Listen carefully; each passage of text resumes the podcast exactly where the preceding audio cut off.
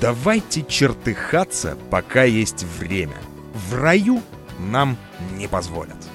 Марк Твен. Внимание! Это не для детских ушей.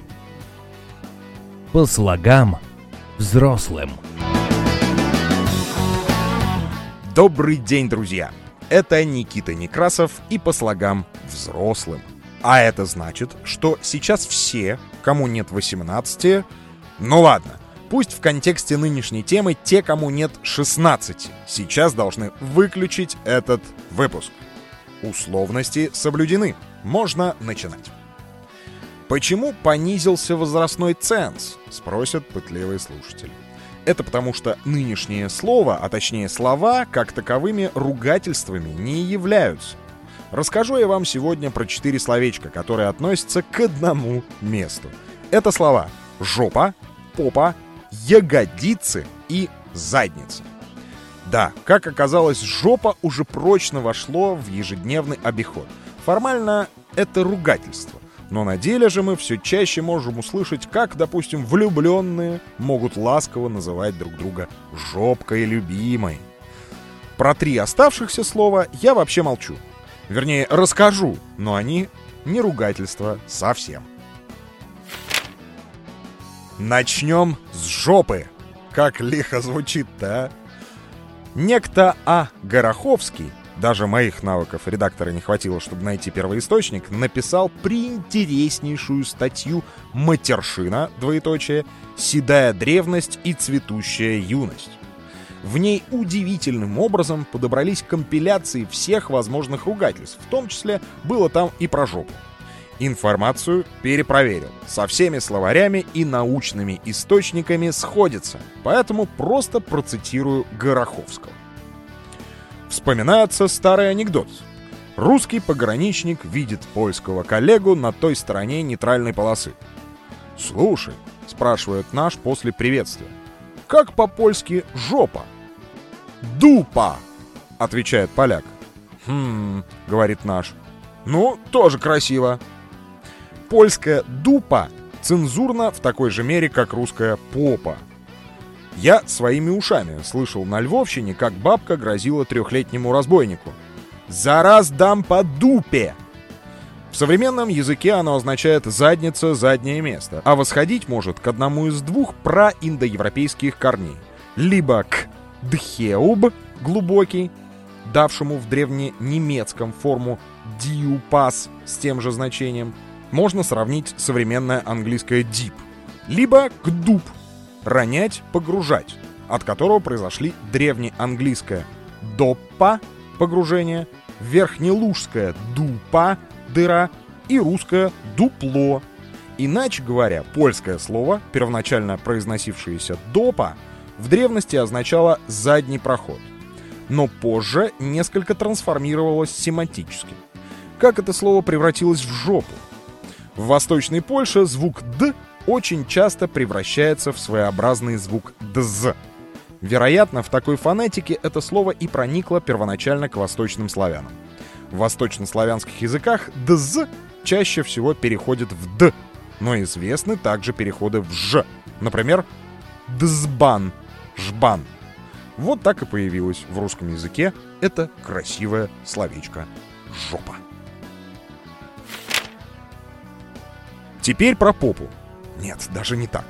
Стремительно быстро про попу. Слово из детской речи.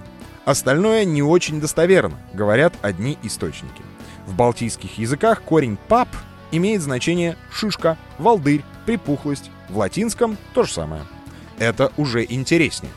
В испанском языке существует слово «попа», которое переводится как «корма» или «сидение». А вот это уже красивая версия. Но здесь есть масса нюансов. Теперь не менее коротко про слово «ягодицы». Понятно, что слово «ягодица» происходит от «ягода». Суффикс «иц-а» как «сестрица», «землица». То есть «ягодица» — это некая ягода. Даль пишет, что в диалектах ягодицей называют также сосок женской груди. И это естественно, сосок и похож на ягодку. Но то, что мы обычно называем ягодицами, ну очень большие ягодки.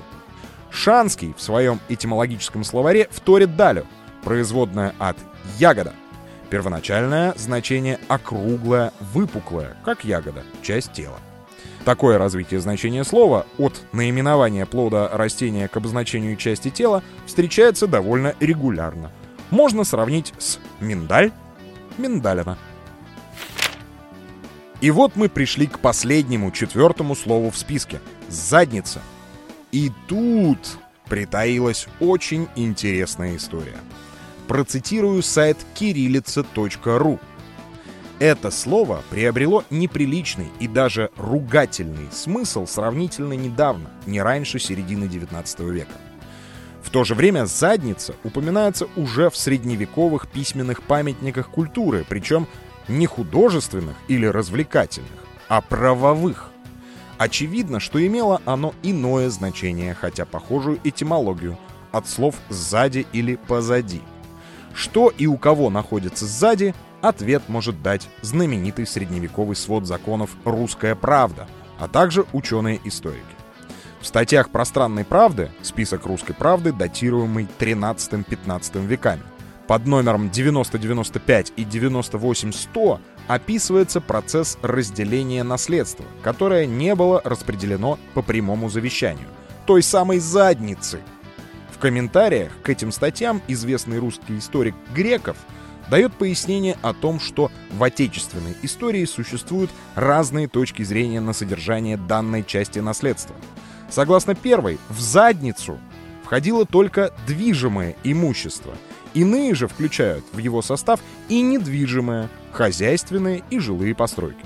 В самой правде указывается на дом, двор и товар, что делает вторую характеристику, на первый взгляд, более точной.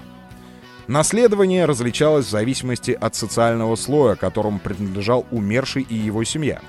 По Троицкому первому списку пространной правды задница смердов переходила к князю или монастырю безоговорочно, что косвенно свидетельствует об активном процессе закрепощения свободных общинников в период формирования списка, в то же время как имущество бояр и дружинников распределялось епископом между сыновьями дети тяжутся о задницы.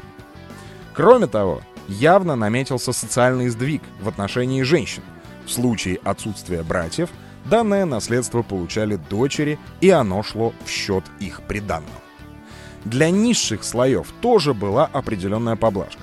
Так, при наличии умершего свободного человека детей от рабыни, те дети не получали ничего, то есть никакого наследства – но становились свободными вместе с матерью.